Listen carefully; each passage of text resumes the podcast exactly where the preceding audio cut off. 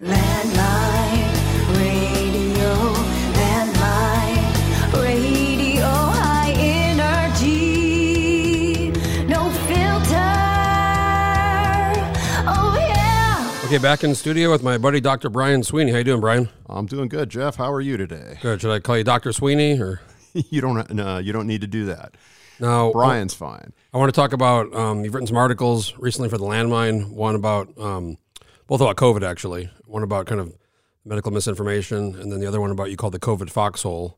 But first, I want to talk a little bit about you. Um, you've you used to write for the ADN. You're kind of known um, op-ed person, and you have a lot of opinions about things. So, what's kind of your background? I know you were in the military, right?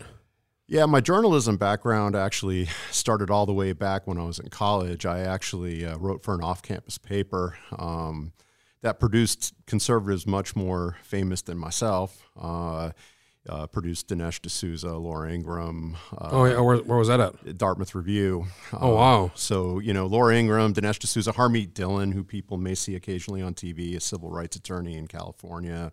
Um, you know, and across the way over at the Dartmouth, uh, Jake Tapper was their adversary. Uh, I was merely just Oh, the CNN guy. yeah. Um, so, you know, that's, I mean, at the time, I mean, I didn't know, you know, when I was writing articles back then, I had no idea that the people around me were going to go on to those huge, giant careers in TV and So this is undergrad. that was undergrad. Uh, and so that's that's when I started doing that, and then I went to medical school. And um, the ADN thing happened because Matt Zencey, who was the editorial uh, editor at the time, I, I sent him an email because he had uh, started a section of the paper, and everybody on that section sort of leaned a certain way, with a couple of exceptions, which on, in I view not as a good thing. Uh, the other exceptions, one of them was like Jim Minnery, and uh, I told them, you know, everybody was writing anything on healthcare on there definitely had a perspective kind of far to the left. I said, you need somebody on the right. This is like early early two thousands or mid. Yeah, somewhere in the mid, early mid 2000s. And he sent me an email back and he said, why don't you do it? and Careful, uh, careful what you ask for. and I was, I, I said, let me get back to you. And I thought about it for a couple of days. Cause when you, when you start, as you know, uh, when you start writing things, you put yourself in the public eye and you put crosshairs on yourself sometimes. Uh, Gra- grab, grab a little closer to the mic. Just uh, so, but I went ahead and started doing it, and I did that for a while. It, it lasted just until just after Alice Rogoff bought the ADN, and then they kind of realigned everything in there. was it a regular weekly? I mean, I, I recall seeing your stuff a lot back then. I was uh, I was allowed to write whenever I wanted to. I, I tried to do it about once or twice a week. Um, you know, it was hard to come up with subjects sometimes. I started mostly writing about medical stuff, and then kind of expanded a little bit off of that. Um, So you're from you're not from Alaska, right? I grew up in California. So you came here. So where'd you go to medical school? I went to Tufts Medical School. So you were military after. I did a military scholarship, so that sent me to San Antonio for six years, and then I moved up here in 2000. so the way it works, I guess you go to medical school, and then after that, you decide kind of your your your path, right? Right after in medical school, you decide what you want to do for a specialty. Uh, so I did an internal medicine residency, and very quickly decided that I wanted to move beyond that into gastroenterology. And I did a gastroenterology fellowship, uh, and that's what I did for six years between the residency and fellowship in San Antonio. And then they moved me up here to what was Elmendorf at the time, is now JBER. And When was that? That was 2000, and uh, I spent three years on base, and then I uh, broke out of there and went into private practice up here in 2003. So you just decided, hey, I like Alaska. I'm gonna. When you came here, did you think you were gonna stay, or did you have any plans for that? About the same time I moved up here, my parents moved up here. Uh, my dad had been in practice in California for 20 years. Doctor.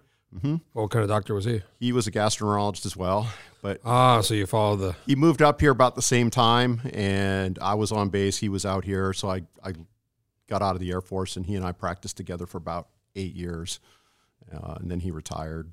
So gastroenterology, that's the, the guts, the stomach. That's like the the thing everybody hates. The the the scope, right? Every what's it called? The, the screenings for the. colonoscopies. Yeah. Uh, that's primary what primarily what gastroenterologists do. Uh, although we obviously take care of a lot more than that. Um, you know, we do upper endoscopies as well. We take care of a lot of conditions like inflammatory bowel disease and you know gastroesophageal reflux disease. Uh, but colorectal cancer screening is a big part of what we do. I, I have this thing. It's it's pretty uncommon, and it seems to be really after I I drink whiskey, but I have a little bit of the I guess it's the acid reflux. You know, when you kind of get like the water coming up, and it's man, it's it's pretty rare, and and but when you have it, it's like I can't imagine. There's people who like have that all the time, where they live with that. if you look at the studies, most people will experience some type of reflux episode, uh, you know, once every couple of months potentially. Uh, but people who get it regularly, it can be a real problem. Uh, and obviously, we have medications for that. If you refer to the second article I wrote in the Landmine, the proton pump inhibitors are have become a mainstay of therapy for gastroesophageal reflux disease. These are the kind of pred- is this the monoclonal antibody or the, the kind of predator? No, that that was the whole first part of that article. I was talking about a, a gastroenterology drug that kind of demonstrate how science moves. Um, the Oz, Oz, what's it called? Oz, omeprazole. meprazole. And uh, but you know, interestingly enough, the one thing I did mention briefly in there was famotidine. Uh, there was some kind of bench science stuff that suggested famotidine might be able to have a clinical effect uh, against COVID. Uh, it never really has been studied very much. But one thing about famotidine is it's about as harmless as you get. That's Pepcid. That's its trade name. You can buy it over the counter. I, I wouldn't necessarily recommend people take Pepcid, but if you're going to take something and you're not sure, may as well take a drug that's totally safe. Um, So the recent article you wrote about medical misinformation, you started off talking about um, AIDS in, in the 80s and 90s and kind of how that how that looked, and then some. You know, now it's you said basically unless somebody's not on any drugs, it's pretty much more or less the drugs have been able to to to um, reduce or eliminate most of the, the side effects we symptoms people saw in the 80s and 90s. Right. I mean, HIV doesn't get talked about much anymore. Uh, and the reason is because we have very effective drugs that suppress the virus. People get infected with it, they essentially have a chronic disease.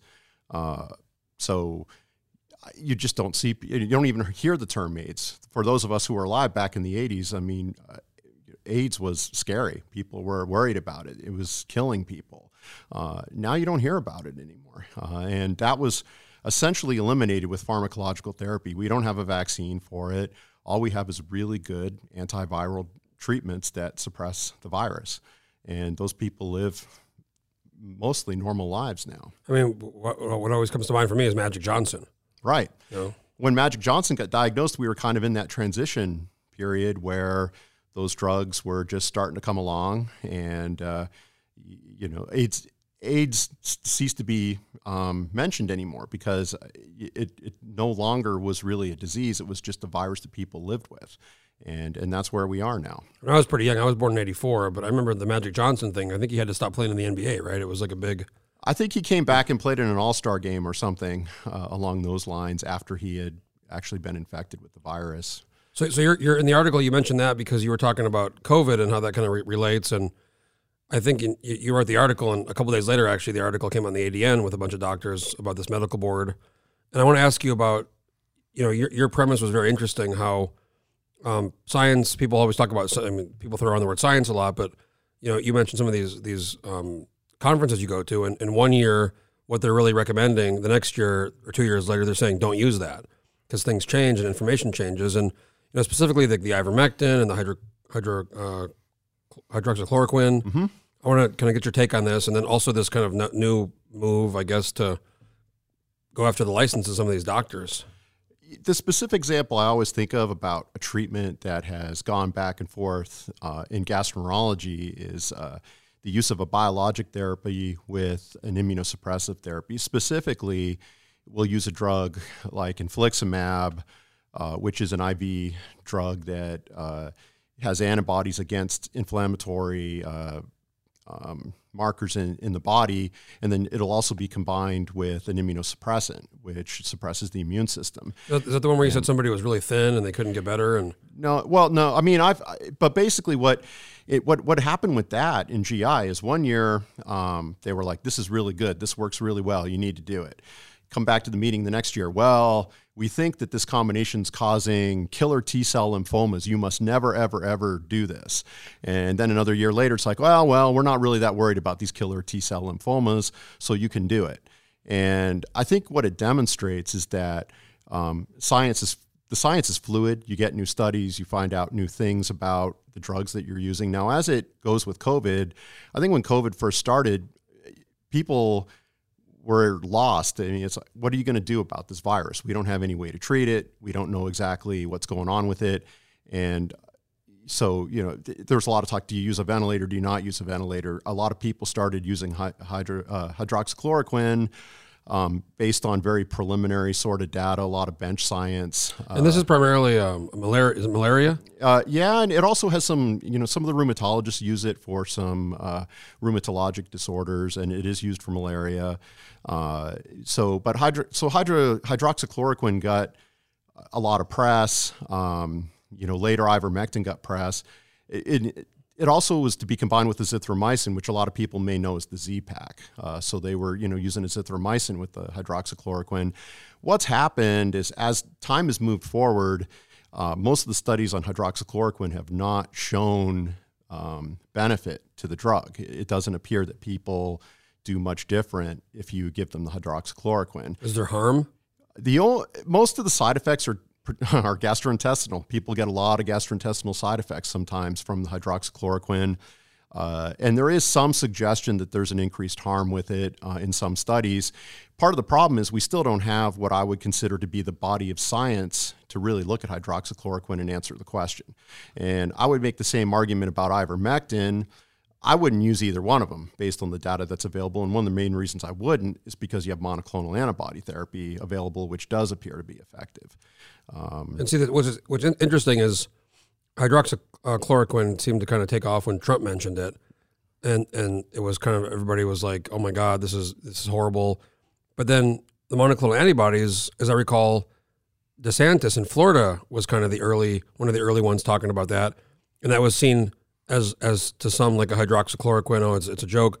But then Biden mentioned it, and then it got more uh, for whatever reason. Now that seems to be like the standard. I mean, everybody's I think everybody seems to agree that monoclonal antibodies are are a really good therapy. Yeah, the monoclonal antibodies were available well before DeSantis mentioned it. Uh, they were being given here well before DeSantis mentioned it. Uh, I do think the data behind those is much stronger than you know hydroxychloroquine or uh, ivermectin uh, or any of the other outpatient therapies. There's some inpatient therapies that people are using. Uh, um, you know, antiviral therapies, uh, and some of the, the interesting thing about that is that a lot of those stud, a lot of the studies on those drugs, which nobody has said anything bad about, it's not real clear outcomes are much different if you use those drugs. Not necessarily bad side effects, but it, it's not clear they improve outcomes unless you parse out certain populations. You know, people who required, you know, like did they get steroids? Did they were they on high flow or low flow oxygen? You know, so if you parse out certain groups, it does appear you get a benefit. Now, what they say, my understanding is for the monoclonal antibodies, that's when you first get it when you're not very sick. Is that kind of right? my understanding of the literature is that you need to get that therapy on early if you want it to be effective. See, I, I never, I had heard, of, I have a friend who has an autoimmune thing, and he, he for years had been on different drugs, and, and at some point he got on a monoclonal antibody treatment, and that's why I first heard about it. That's years ago, and it's like a god, it's a godsend for him. I mean, it's just the best thing. So, I have this nasal nasal polyps. I think I've told you about, and you know, like like rhinosinusitis, and it's just I've had surgeries, and I've even gone to Russia, and they've like removed them with a snare because you know when it's really bad you can't really breathe, but when it's even not that bad you can't smell, and the quality of life is. So for a long time I was just going to my doctor list. You might know it, Providence. He has an office there. He's an ENT, and he was just doing these um these what's it called? It's a, it's a steroid injection um, in, directly into the polyp, and they were going to work for like three or four months, and then, then it would, you know have to go back. So I'm in there a while a while back earlier in the year, and he said there's this new treatment. It's a monoclonal antibody called Dupixent that was originally used for um, they had invented it for dermatitis, and I guess they found that it inhibits some some um, some proton. Um, I forget what it's called, and I tried it, and it was like a, it was like the next day I could smell. I've been using it ever since. I mean, and it's I understand the technology; it's very expensive, but I mean, this kind of medicine seems to be the future of a lot of these these conditions, right? These A, a lot of the biologic therapies in my field, for example, I mentioned infliximab, a lot of the biologic therapies have revolutionized the way that we treat Crohn's disease, ulcerative colitis, a lot of a, a lot of disorders now, a lot of a lot of the rheumatological disorders, dermatology stuff that's autoimmune, we have biologic therapies which are antibodies against uh, you know inflammatory uh, producing um, substances in the body, and so they've really revolutionized the treatment of uh, of a lot of diseases. Uh, so I think that and more and more, I think that we're going to see more and more of those come out. We've had, we've got a lot of them against cancers now um, that do a lot of great things. They have side effects. They're not they're not perfect meds, but um, they've really changed the ability. The interesting thing is when I was in medical school, um, people would talk about what if you could develop a drug that could target specifically what you want to target, and that's essentially what an antibody does, and uh, that's what's happened um, with a lot of these antibodies. The thing is, is that they're not perfect target targets. They can also get after other stuff and cause other autoimmune problems. So I think the one I I'm pretty sure it's inter, interleukin too. Like it targets the interleukin, some protein. I don't even know what that is, but I'm I'm not familiar with the, the drug you're on because it's not you know used in a lot of GI settings, but uh, we do have a ustekinumab, um, which is a drug we use for Crohn's disease. Uh, and I believe it just got FDA approved for ulcerative colitis, which goes after a couple of interleukins. I believe IL 12 and IL 23. I mean, it's incredible. I mean, I've dealt with this for years since I was like 18, 19. I had allergies growing up, and then, you know, you do. It's like you go through not being able to smell, and the quality of life, and the surgeries, and this Kenal- Kenalog injection I was having to get, and it was just not fun. And then all of a sudden, every two weeks, you shoot this thing into your leg, and it's just like it's like a game changer for somebody like me who who can now smell all the time and you know, it's expensive though. That's the thing is, luckily there's you know some they can help out with that a little bit, and there's the insurance, but it's not. These aren't cheap, are they? Uh, they're not. Uh, you know, it, that's a that's a discussion at some point people need you know need to have about drug costs because I think drug costs are, have become thirty percent of all medical expenses in the United States, uh, and that's a big big jump from where it used to be. And pharmacology is becoming a bigger and bigger piece of the uh, pie um, in terms of what's getting spent, and that's becoming a problem for physicians because if we want to put people on these drugs, we often have to get pre-authorization from the insurance. The insurances obviously don't want to pay for some of those drugs because they're so expensive. Uh, you know, that's that's actually been a target for a lot of you know political. Um, rambling in DC to try to improve some of those. I mean, I understand the research and some of the the R and D costs are huge, and they have to recoup that. But you know, I mean, I lived in Australia. I've spent time in other countries, and even Canada. Like, you get these same drugs for way cheaper. And and I are, are we taking the sometimes people say they say we're taking the burden of the R and D costs, or there, there's I think we are taking the burden of the R and D cost uh, to a large degree. Uh, a lot of prices are set by governments. Uh, so Australia sets the price for the drug. You know, Canada sets the price for the drug. Uh, there are some it's a long discussion, but there's a lot of problems in the United States. You know, once you get your patent, you've got it for 15 years from the approval date. Um, but there's also laws on the books that keep drug companies from bringing the price of that drug down because they're, the government will actually force them to pay back the difference in the drug cost if they lower the price of the drug if the government bought that drug at a higher cost mm-hmm. for the previous you know five years. It'd be like you or me walking into Best Buy buying a widescreen TV and we end up uh, going back there three years later because it's cheaper and saying you owe me that money that I gave yeah. you for the. Uh, you know, there, there's laws on the books like that um, that are problematic uh, that uh, you know have an effect on that. Um, I think it's a very involved problem. I mean, certainly if drug companies could negotiate, uh, if drug companies were forced to negotiate for um, the cost of the drug with Medicare, for example, you, would probably bring down the cost of a lot of these drugs quite a bit. But obviously, the drug companies don't want that because it's less profit. I mean, I, I love to. I'm sure it's out there somewhere, but the amount of money they spend on lobbyists and in DC, I'm sure it's in the you know hundreds of millions, or maybe it's billion. Who knows how much it is total spend on this stuff to make sure they keep things the way. And that's you know every issue in this country now. It's well, it also can feed kind of people. You know, uh, for example, I think the vaccines. The vaccines are a good thing. The vaccines appear to be preventing. Uh, there's a New England Journal of Medicine article, randomized controlled trial. Clearly, the vaccines, or at least the Pfizer vaccine in that particular study, is reducing infections, reducing hospitalizations, and reducing deaths. Uh, but Pfizer's made billions of dollars off the vaccine, um, and you know, so there there's a. I, I do think it should be approved for, for boosters for everybody. Uh, should be approved for children who want to get it. I mean, I think it's. I think everybody would agree that those companies should make a profit. Correct. Any company should make when they do something. But you know, I mean, the question is, and I think when I when I say something like this or anybody, you know, how much is too much profit? The, the response is, oh, what are you a communist? Are, are you a socialist? Well, no.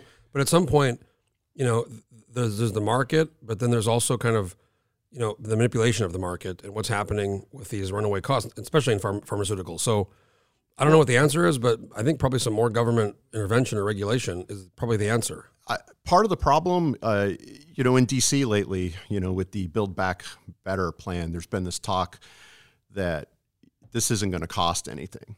Well, you know, they just put out a chart, Rattner, Steve, Steve Rattner, about the truth about what that's going to cost, but- and but- it's not. but- it's not nothing. What what happens is I'll see a I'll have a pharmaceutical rep come to my office and they will say, you know, I want you to use drug X, right? And they will say, well, if they use this coupon or they use this, the cost to the patient is nothing, right? The problem is what's the cost to the system? And that's what, what I'll often tell them. I go, I don't care if it costs the pay, you know, what it costs the patient. You know, that's important, but how much is it costing the system? And uh, we need to start thinking like that. You know, it, it's not free. That drug's not free. Somebody's paying for it. You know, you, me, the government, the insurer, somebody. Well, and this is what I've talked to other doctors about, and, and I think I did a recently with well, it was a while back with Anne Zink. We talked about this country and how we have each, each state has their own system, and even, even some you know local governments have their own. So, like the vaccine, if I get vaccinated here and I go to Florida or Iowa, they have no. It's all separate. At some point, they had the National Guard helping enter enter data, so everything's disconnected in all these systems in this country. And I mean, just the cost of of just managing all this information throughout 50 states is is and, and the, the, the lack of information that, that exists because of it is astounding. part of the uh, part of the Affordable Care Act was to sort of advance, you know, electronic medical records. Uh, The problem has been that getting those electronic medical records to communicate with each other, and that has been a slow process. Uh, there were incentives out there, so companies jumped all in. They all make their own electronic medical records and then you can't get them to talk to each other. Uh, I distinctly remember a bunch of physicians when Mark Begich was a senator, and we were he was saying, "Well, all we have to do is push EMRs, and all the everybody will be able to talk to each other." I don't think he really understood that if you have a hundred different electronic medical records out there, it takes a lot of work to get them to talk to each other. And that's getting better. Uh, Alaska actually has a, a game plan for that um, that they've implemented, uh, and, and hopefully that will improve. Um, but what you what you say is a good point. You know, if I see a patient, um, you know, who was seen had all their care in the lower 48 for the last 20 years, it's hard for me to find those records sometimes. I mean, this is the a lot of people knock Canada or England or Australia, but you know, the, Israel, those countries with the national systems. Um, I read an article about some of the reason reasons they're able to get the data out on COVID so much easier is because they have a national system where they can much more easily get the data. Where here we have not it's it's 50 different systems and sometimes even more than that when it's local. I've been known to make an argument that the U.S. Postal Service maybe doesn't work very well anymore, but maybe what you need for medical information is something like the Postal Service, is a, a standard electronic medical, medical record that everybody would use. But if you're one of these companies that's built an electronic medical record, you're not going to want that. You don't want you don't want to lose your customers or your your Correct. your fees. Uh, so I, I think that's an uphill battle. Um, and, but I, I do think that better communication between electronic medical records would be very helpful. So I wanted to ask. So so you've you've come out. You've said you know get the vaccine. Um, I think you've kind of said you know the mask is wear the mask. It's probably my understanding is probably not the you know cure all, but it probably doesn't doesn't hurt. Um, and you're you know you're I'd say perceived definitely as a conservative. How how much of that have you had any blowback from that from people that say why are you you know because a lot of now the folks are on the right sometimes it's like no don't get a vaccine it's all conspiracy it's biotech it's government Well, one thing I will tell you after writing for the paper for seven years and you know doing some other things is that no, if you if you take a position, at least in in modern day America, somebody's coming after you. Uh, you know, and, and that's just kind of the way it is. I, I think the thing that gets me about masks is whether or not you believe they work a lot, and I'm not so sure how well. I don't think the data is super strong. I think they probably help some. Uh, if you're going to wear a mask, you're probably better off wearing a higher level mask than just a cloth mask. What I don't understand is why people have a problem if they're walking into Carrs or Fred Meyer, you know, to pick up a few things. You're going to be wearing the mask for at most 30 minutes. You know, it's th- 30 minutes out of your life.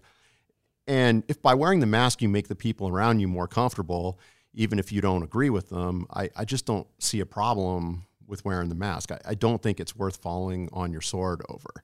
Uh, and uh, and if it if it does help, then all the better.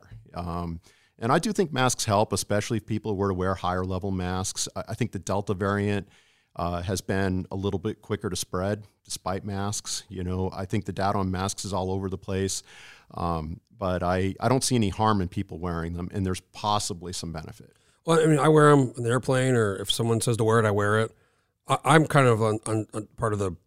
I'm, I'm in the belief of if you got the vaccine, and this was early on what they said: if you got the vaccine, you're good. But then this Delta thing changed, and now now it's kind of even in Anchorage they've redid the mask mandate, which I think is nobody's really. Fo- I mean, some people are following, it, but I go out and see places like it's it's really it, after all the, the the clamor from each side, yelling and screaming, nothing really changed. It's it's it's it's kind of just crazy how how nothing changed, but how how pissed off everybody was for for three weeks. I, I would agree with that. I don't see many people wearing uh, masks in, indoors in some places. Uh, we've been wearing masks in my office even when there wasn't a mask mandate.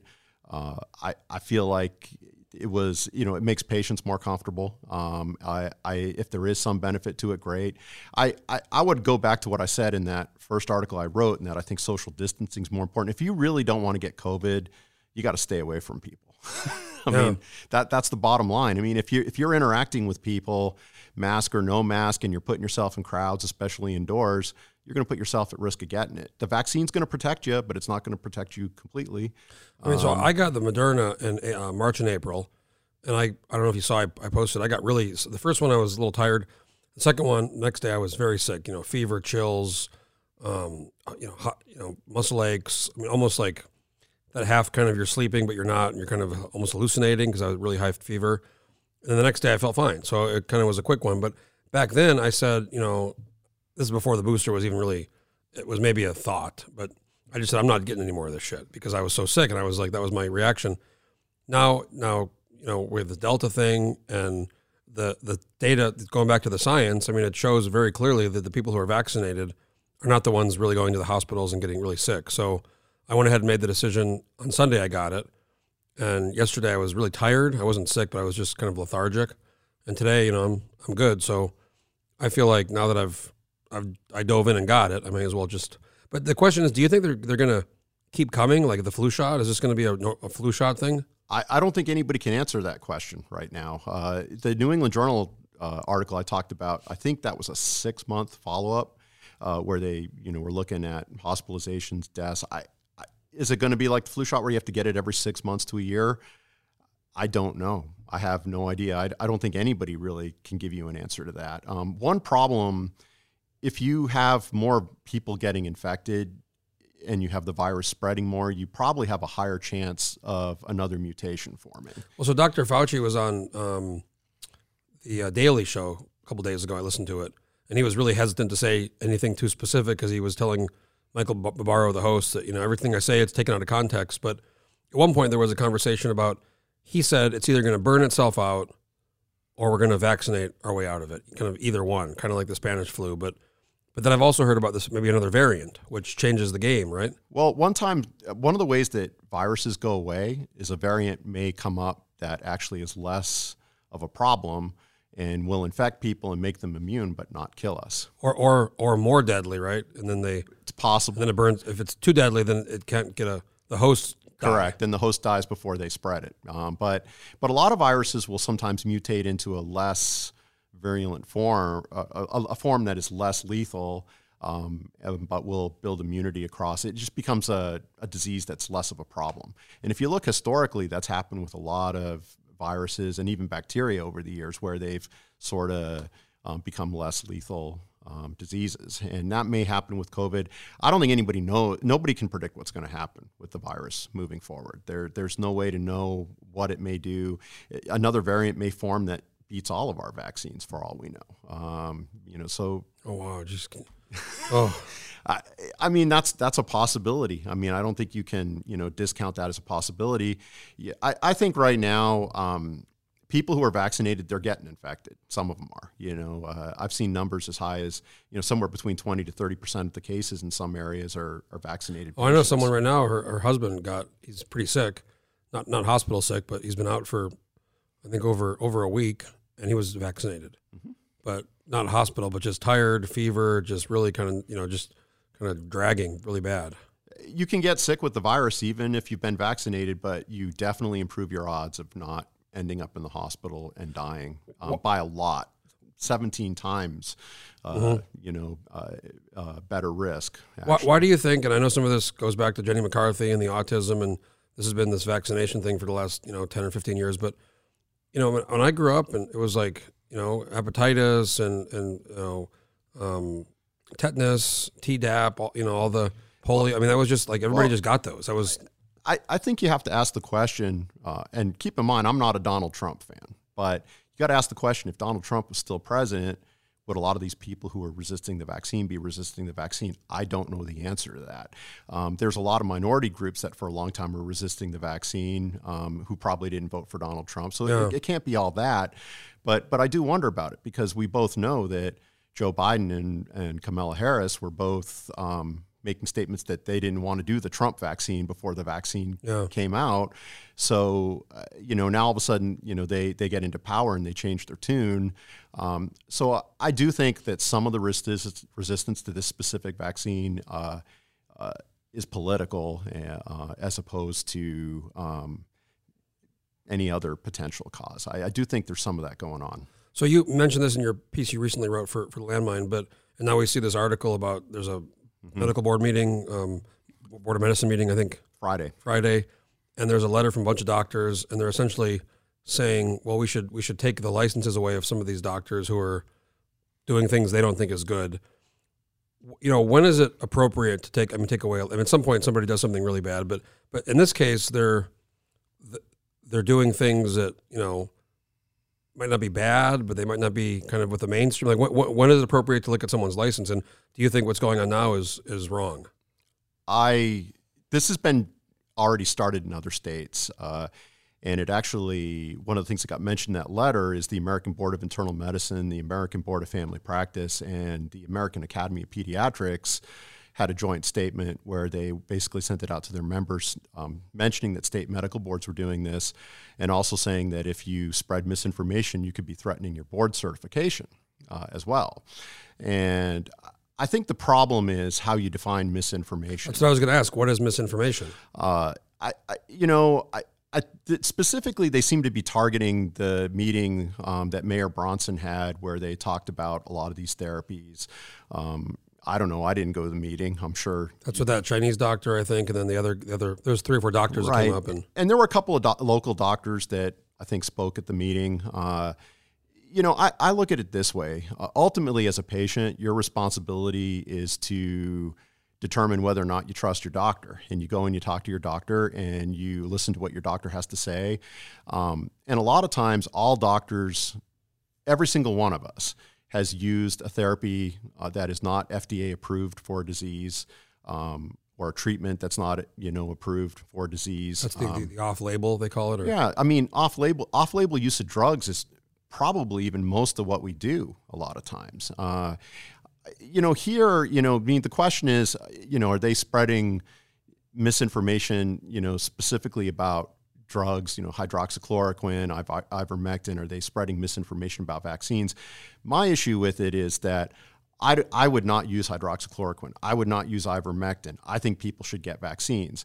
Question is, can you make a legitimate argument uh, on some of those um, topics by using the medical literature? Uh, and I think you probably can. It may not be an argument I would agree with. And I think we go to a dangerous place if we start uh, saying that, well, we're going to say if you're outside the lines on these specific therapies, that we're going to take your license away. Well, what what's next? You know, if I use a therapy that's not FDA approved for something else, am I putting my license at risk? I, I think it's a legitimate question, um, and I can tell you that, you know, what you know, I mean, I'm not a believer in slippery slope fallacies, but literally, a lot of what we do is not is not FDA sanctioned for the use of the drug that we're using. Uh, and it's also, you know, we don't always follow clinical guidelines. Um, you know, for example, if I do a colonoscopy, based on what I find, I'm supposed to bring that person back by guidelines at three years, five years, 10 years. Uh, you know, sometimes I might bring that person back a little earlier, or I may not bring them back quite as quick, you know, based on other characteristics of the patient. Um, most of the time, I'm right on the money with the guidelines, but but you know, it, I think that it's a dangerous place to go if you uh, if you start threatening people's board certifications and their licensure to you know over what you consider to be misinformation. Well, I mean, it feels in some ways almost kind of Soviet. You know, we don't, we don't, we don't, we want to deal with you, so we're going to have the government tell people, you know, you're bad.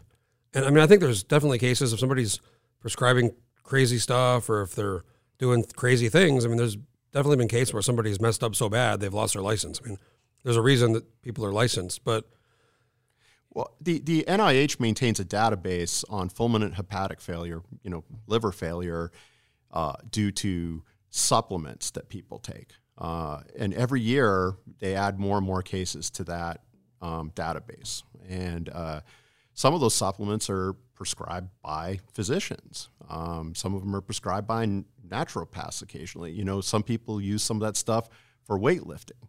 And, um, you know, the, the bottom line is there's a lot of things that people do that are get that are recommended um, by physicians that you could make an argument aren't aren't good things, and it goes beyond COVID.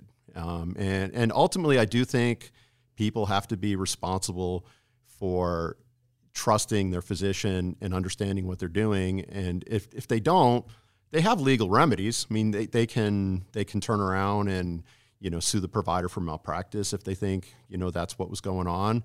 Um, and then I think the state medical board will take notice of, of something like that. You know, if somebody gets sued ten times in three years or something like that, I you know I think a state medical board's going to notice. What about you know this last month? This uh, William Topol guy who was at one of the meetings, and I knew the guy for a long time. Nice guy, you know. He, he wasn't vaccinated, got sick, died, and this whole he was in the hospital. And this Jamie Allard letter, and there was this whole thing where his friends and, and maybe even him, it sounds like, wanted ivermectin. Know, at what point can the patient? And I've had other doctors tell me one of the things I hate the most is WebMD because the patients will come in and they'll say, "Well, I read this and this and this and this. I want this." So when does a patient get to direct? Because I, I trust my doctor because they have the education and the knowledge. But a lot of times you can read all this stuff and you can go in there and say, "I want this." What's the answer to that? How does that work?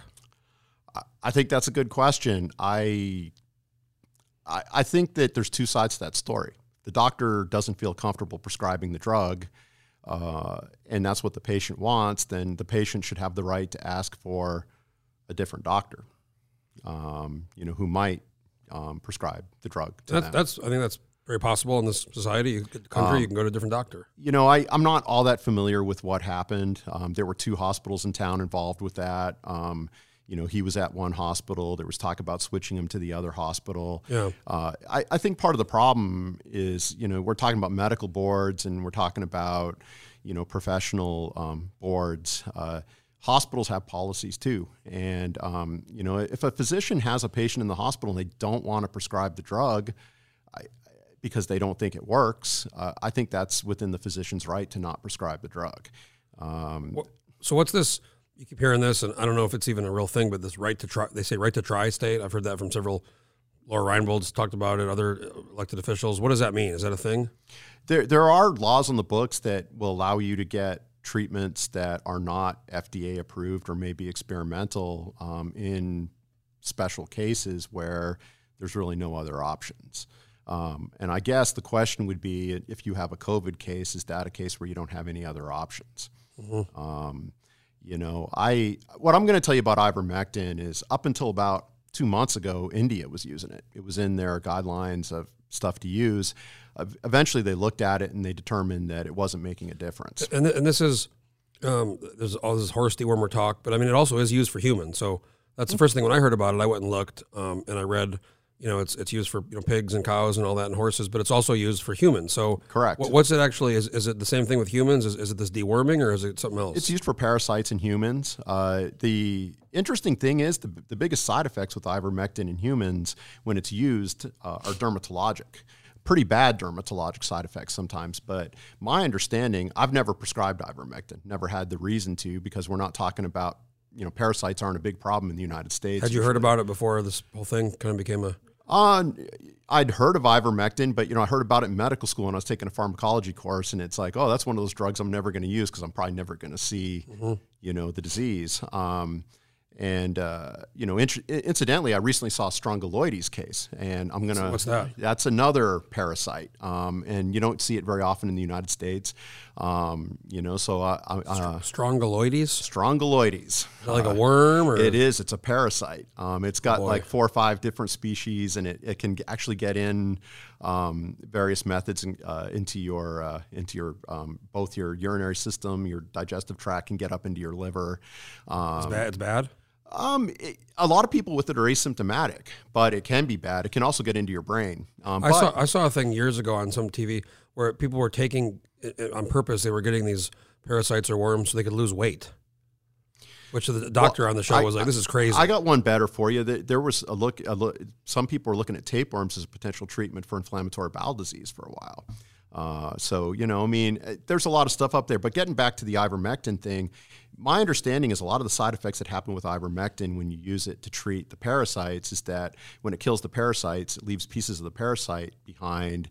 And then the body's reaction to those pieces of the parasite is the main cause of the dermatologic problems that is people like get. Rashes or like Correct. peeling you know, skin or right, like autoimmune rash kind of stuff, you know, that kind of thing. Um, I've never used the drug, uh, so I've never, you know, I, I mean, you get a much better feel for drugs if you use them all the time. And I think part of the problem with ivermectin hydroxychloroquine, they're, they're, I mean, hydroxychloroquine gets used quite a bit, um, but you know, ivermectin. I bet you most Alaska physicians had never written a prescription for ivermectin. Richard, the, whoever makes ivermectin is probably loving this shit. This They're actually not. They've actually come out and said, please don't use our drug for this. I mean, I well, Mer- Merck said don't use it for COVID, right? Yeah. But I, but I, I just mean the. I'm sure there was a lot more stuff being sold because I have a friend who's in Fairbanks who he, he's a has a farm and you know he has that stuff for the pigs and the horses and he had literally had people calling him and, and messaging him saying, "I know you have this stuff. I want some of it," and he's like, "No, Well, well, I'm not giving you that." We're getting into the Joe Rogan question here, where Joe Rogan got really upset because CNN said he was using a horse dewormer, Right, yeah. and he was actually using the human version of it. If if somebody is, and I would not recommend they use ivermectin, but if they're going to go and they use it, they they should at least try to get the drug that's designed for human. Well, he was prescribed it too. He wasn't. Yep. He didn't just go and get it somewhere. That's correct. He, had a prescribed it. doctor that prescribed it to him. And I, I, I do I think going back to the the question here though, if there's a physician who feels that ivermectin works, um, I don't think there's a there, there's nothing in the studies that I've seen of, of ivermectin that says that it's dangerous to give the drug to somebody with COVID. Most of the studies are are don't show any difference in outcomes. Um, you know, so that means the drug's not effective. But is it dangerous? I wouldn't do it because it's not effective based on what we know. Um, but there are some clinical trials, I think, still going on with it. Um, What's the one you mentioned before? I think you mentioned it earlier, but there was some other drug that's not as known. You wrote about it in the article that might be have have some positive. Well, the thing the thing that caught my eye when a, a lot of this started was uh, there was some preliminary data that famotidine, which is uh, another acid suppression medication, uh, it blocks uh, H2 um, uh, receptors, which are histamine receptors, uh, which are found in the stomach. Uh, but there was some data out there that it might have a mechanism that could help in COVID. And the thing about Pepcid is it's about as harmless a drug as you can get. I mean, you can buy it over the counter. It, it really has minimal side effects. So, you know, I- wouldn't necessarily re- recommend people take famotidine because we don't have any data to suggest that it would be effective or not, but we have a potential bench science uh, idea that it might do something. Um, and since it's harmless uh, for the, mo- y- y- you know, no drug's completely harmless, but since it has a very good side effect profile, um, you know, that's something people, you know, I mean, if they popped Pepcid over the counter, I don't see any large downside to that. I mean, people people take medications over the counter all the time for stuff, and uh, you know, sometimes they get themselves into trouble taking stuff over the counter. Uh, but but famotidine actually had some. You know, data. It, it fell out of the news quickly, um, and I haven't seen anything more on it in a while. Um, but but yeah, it was there. Um, colchicine was actually looked at. I, I saw some. What's that? It's a gout drug. Um, It's for the foot, right?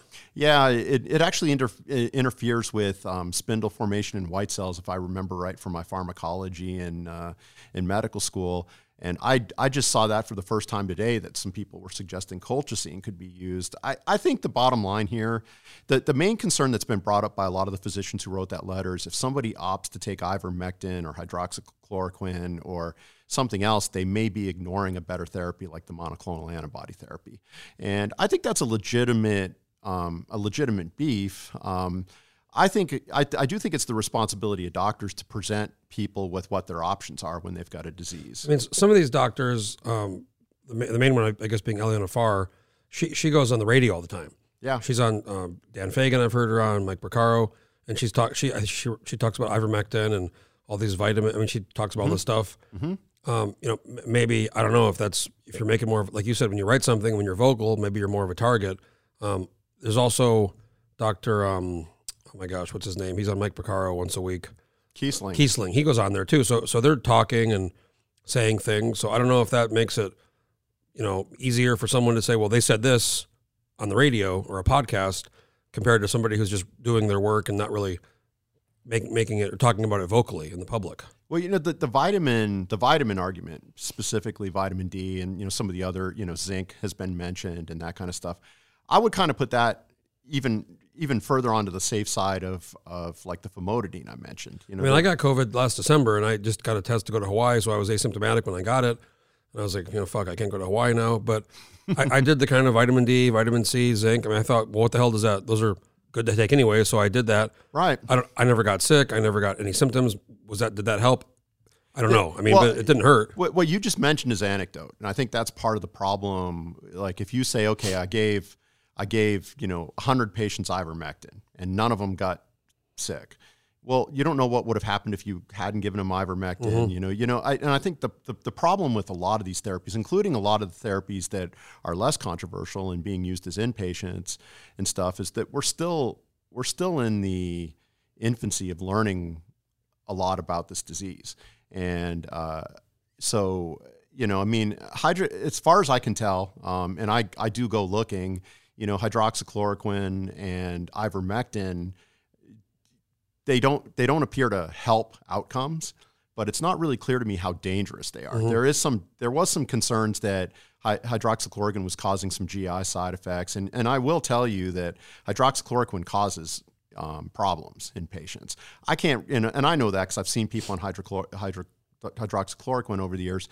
I've I've never seen a patient on ivermectin. You know, I've probably looked at you know um, sixty thousand medlists in my uh, career, and I've never seen ivermectin on one. Um, you know, I never. I never heard about it until I don't know five months five months ago or when it was a thing. Um, I wanted to ask you about. Now we've talked about the vaccines, how the studies show very clearly that the folks that are going into the hospitals and, and being really sick and hospitalized are, are vastly unvaccinated.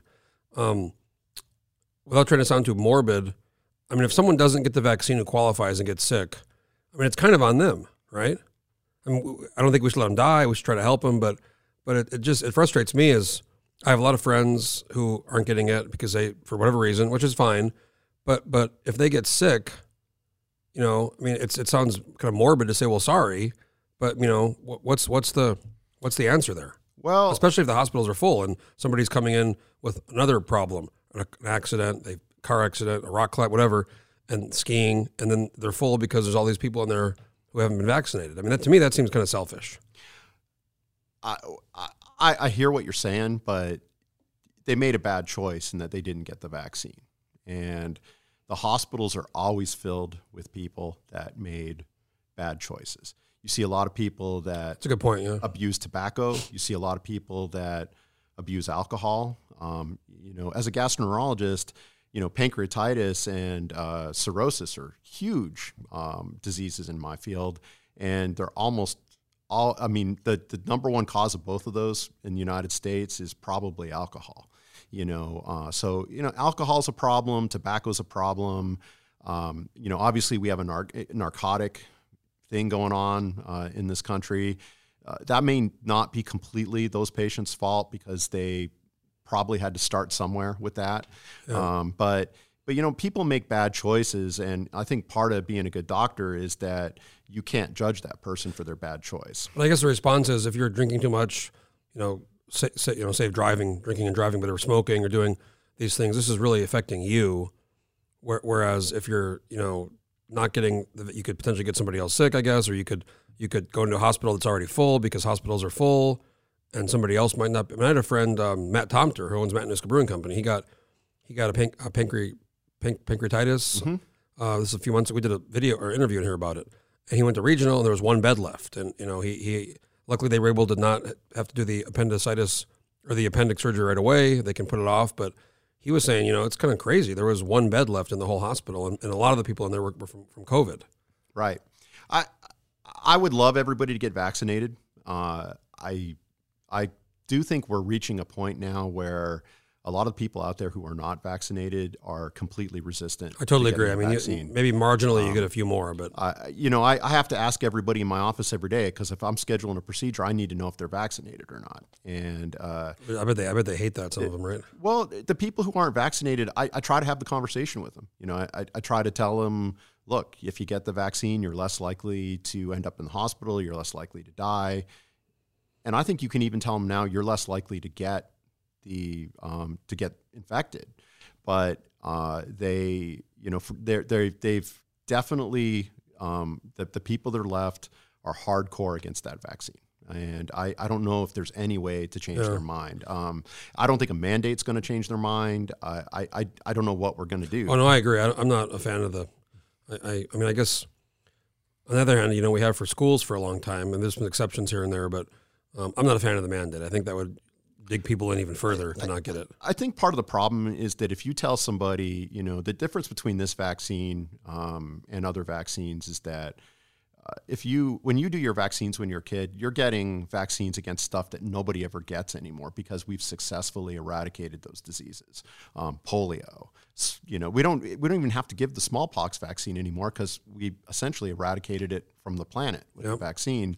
Um, but you know, you get your tetanus shot every ten years, you know, or, or is it five year? Five, five, I think it's ten maybe because I remember I got one years ago. I stepped on a nail at a cabin, and But but the bottom line, you know, we have vaccines for hepatitis A and hepatitis B. You know, we we have and and we've done a really good dent worldwide in hepatitis B. We haven't gotten rid of it, but it's amazing what that vaccine's done. there's even small. I mean, when I was a kid, or sorry, chickenpox. When I was a kid, we didn't have the vaccine. I remember the chickenpox party. Um, I, I don't know. I mean, maybe the vaccine's good for, for me. It seems like I, I think there's a question about later on and, and nowadays when there's so much money out there. I mean, how much of these, you know, the polio, the, the measles. The, I mean, these are proven. I think that's that's fine. But like some of the newer ones, like I think it is okay to say, well, do we? What's the purpose of this? Is it something we need? Because chickenpox does that kill people? I mean, that doesn't really. No, I mean, but you know, the same the same virus that causes chickenpox causes shingles. You know, so a lot of people at age 50 are recommended to get the shingles vaccine. Yeah. And I'll tell you what, shingles may not kill you, but you don't want it. I had a friend who had it a couple years ago, and it was very bad. It was miserable. You know, so I, I, you know, I think that the COVID vaccine is more along the lines of the flu vaccine. You know, people get the flu vaccine uh, every year, knowing it's not going to completely protect them from getting the flu. They still may get the flu, Yeah. and to a certain extent, they have to guess every year what they think the genetic variant is going to be with the flu. And that's what they use. And if they're wrong, you know, we could have a bad flu season. You know, but uh, I think that's, you know, the COVID vaccine is um, let's face it, you know, we, we were forced into, you know, getting something out there. And, uh, you know, I think that if you told most people that, um, you know, that, uh, you know, call it 20%, you know, but, you know, 20% of the people who are coming down with the virus, um, you know, some, you know, are actually vaccinated against it, that doesn't sound highly effective. Um, but it is highly effective if you think about what would have happened if you hadn't Yeah. given the vaccine. Uh, so I, I think that the vaccine um, is something that people should do. Uh, um, but you know, it's like it's like a lot of things. Like I think the anti-vaxxers, the Jenny McCarthy's, that kind of stuff.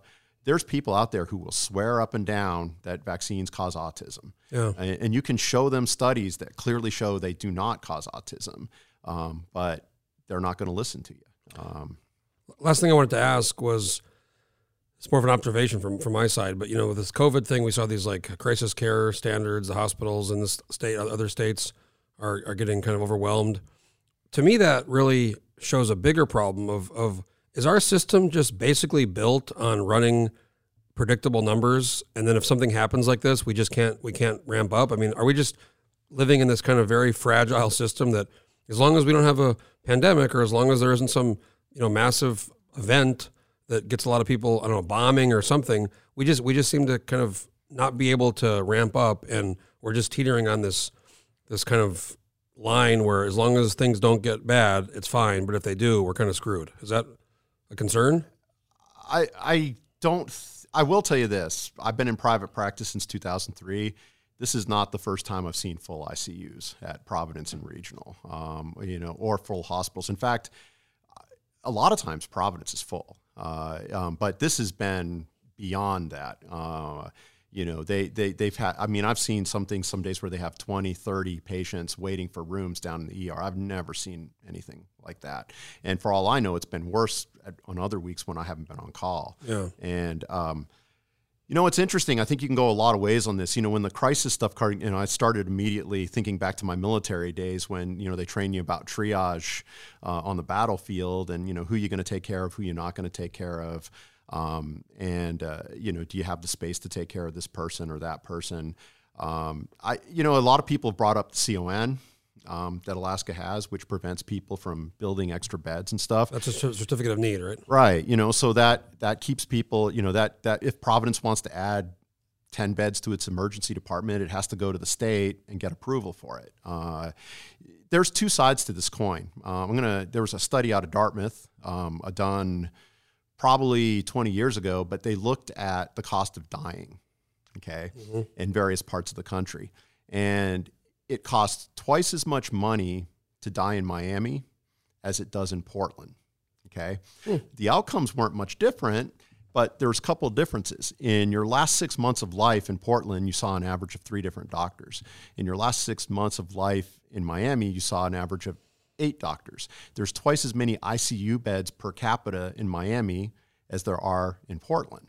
And in Portland, you're more you were more likely to die on hospice, and in Miami, you were more likely to die in the hospital So more expensive. you know so um, exactly and you know but the interesting you know there's obviously cultural differences between miami and portland um, you know and you know you could get into you know how that may have played a role in it and stuff but um, one of the arguments that gets made um, you know since you've brought up canada a couple times i mean there was a time where there were uh, I, and this was a long time ago i saw something that there were more mri machines in minnesota than there were in canada you know um, and and so you know the, the whole theory behind the certificate of need has been that if you if you create more um, medical facilities it costs more. and and people are, are going to be in, incentivized to use those medical facilities uh, you know is that true I don't know. You know, this this may go back to the whole fee for service idea. Is that pushing, um, you know, more stuff to be used? Uh, I'm, I'm not sure I, I buy all that, but I, I think it's a very complicated question. I think if you want to attack, you know, um, you know, so if you you got to be careful, I think, how you look at it. If you if you build all that extra space to take care of it, what happens, right? I mean, it, do you leave it there dormant? I guess I guess my observation was we're, we're we have a system that works until something like this happens, and then it's really really hard to scale it. Um, which you know that's a good point about the cost. You start making it more scalable, it costs more. You also raise an interesting point, and I've, I've read a study um, on this a while back, and we spend something like a third of our total medical spend, which is a huge part of the economy as it is, on end of life care the last year. And and this is another one of those kind of things people, especially in this country, don't want to. I've been to other countries, Russia, you know, these places are a lot more um, open and accepting of death. Whereas here, it's like you know, there's people that want to spend a million. If it's your own money, that's one thing. But when you're spending a million dollars to keep somebody alive for six months, and this is that whole death panel thing Sarah Palin talked about, which got people very nervous. And frankly, that's if it's if it's it's it's okay until it's your dad or your mom or your you know sibling or whatever. But you know, we spend so much money on this end of life stuff, and why do we do that? I, I think it's a very good question. If you go all the way back to my ADN days, I actually wrote a piece on on on that at one time because we spend all the money on the first five and the last five years of life because we also spend a lot of money in NICUs, Yeah. and, you know, and and that kind of stuff. Which I think is more justifiable because you, you're investing in a person to live their whole life and do something and you know be productive. Where if it's somebody who's you know you hear these things where somebody who's 80 getting a hip replacement. I don't know if that's the best use of the money. The, the interesting thing is the thing that was being called a death panel in the Affordable Care Act was providing a visit specifically for a primary care doctor to talk to their patient about end of life issues. And uh, I will tell you that we're sorely lacking in that um, because people don't want to have that discussion. It's an uncomfortable discussion. And if you want to talk to somebody about whether or not they want to be resuscitated or something, it's hard to have that discussion, especially once they're already at the point where they're dying. Um, and uh, you know, so I, I do think that that is something that needs to be addressed, um, you know, in this country. In that, because you're right, in in a lot of places they don't they don't hang on and keep trying to keep people alive who probably should be let go. Um, but you know, it's interesting. You know, one of the things I when I was doing research for those pieces back then. Um, and this goes to cost and everything else. When dialysis was first started in the United States, it wasn't given to everybody. It was um, there were there were committees uh, at hospitals that would determine whether or not they were going to do dialysis on the patient, and they were called uh, they were called God committees, um, which you could look for, you know, just another name for a death panel, kind of. Um, what eventually happened um, is Medicare decided that they would start paying for dialysis, and the if I remember right, I can't remember the exact numbers, um, but the projection was that the first three years, um, the first I think the first 10 years of dialysis were going to cost a billion dollars for Medicare, is what they thought.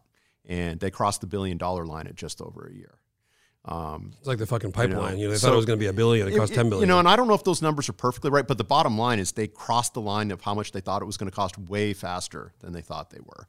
And, you know, I, I think that, you know, a lot of people say, well, prevention, prevention, prevention, maybe you could cause, you know, create a lot of that stuff. I don't disagree with that, but, you know, in the United States, um, you know, you know, we're either depending on which survey you look at, we're either the first or the second most obese country in the world. We have a lot of diabetes. We have a lot of, you know, things that we do to ourselves. You know, seven of the top ten um, diseases that we tr- costliest diseases we treat are related to obesity.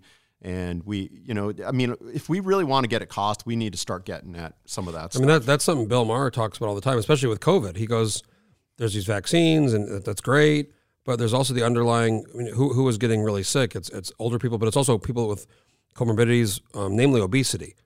And you don't hear very many people, you know, because it's I don't know fat shaming or whatever they call it, but you don't hear too many people saying, "Well, let's get healthy first. Let's try to get healthier." It's it's the pill, it's the shot, it's the whatever medicine, you know, and and you're right. And very few people want to talk about. I mean, I, I myself need to lose a little, need to lose some weight. You so know, do I. you know, well, you, you, you look good. You, you were you, lost some weight, didn't you, a couple years ago? I lost some weight, but you know, I mean, I'm still more than I, I should weigh. You know, I, I think that um, I think when you look at cost of medical care in this country, it's an extremely complicated question. You know, we were talking about pharmacology being 30% of the cost of medical care now. Um, I, I think it takes I, instead of passing the Affordable Care Act in one huge giant thing. I think one of the problems you see in DC is that you pass these huge giant packages that are mosh poshes of stuff, and you know, and really what you should do is you should pass a lot more smaller targeted bills to fix specific problems, and um, that doesn't happen. Uh, at least that's my opinion. No, I think you're totally right. I mean, it's all about what can we do now to get the credit and for the election and next time and Well, I mean that's that's part of the problem. i- you know, a lot of people are just don't they don't want to see that big long term picture about okay, how are we going to really fix this problem? Um, and uh, you know, instead somebody wants to try to do something to fix something, but they can't get it through unless they give their two buddies something else to throw in there with the bill. yeah, it's it's I know it's it's It's, it's frustrating. Well, Brian, I want to thank you for coming in. I mean, this has been a good conversation. I, I think talking about this stuff is important. I mean, I, I think also talking about it with people like you that are doctors is more important because a lot of the stuff you get out there, it's it's from just you know some fucking YouTuber or some person who's just got opinions based on some nothing, and then people listen to those people. Uh, at the end of the day, I'm still a stupid stomach doctor. I'm not like one of these smart intensivist guys. But yeah. I'm still I'm still going to listen to you over, over the guy on YouTube who's Uh, convi- I- I convinced of the biotech conspiracy. Yeah, I, I, I think one thing that has to happen is these discussions have to be more reasonable, you know, and I don't think it, I, I think we're crossing a level where we're, we're going to, if you're going to go after the licenses of somebody else, I, I think that that's not the right approach. Like I said, it feels very very Soviet. It does. So well, if uh, thanks for having me, Jeff. Yeah, thanks for coming in. We'll do, we'll do it again. And if anybody has any GI issues, call Dr. Brian Sweeney and get that. To, and then you got to do the colon. When do I get? I'm 37 in December. Do I need to do that? The yet, or- newest, the newest guidelines have moved the age down to age 45. Um, you may need to do it sooner if you're uh, if you have a family history of colon cancer uh, or significant colon polyps. negative on those. So I guess I'll be seeing you in about eight, seven years. Yeah, 45.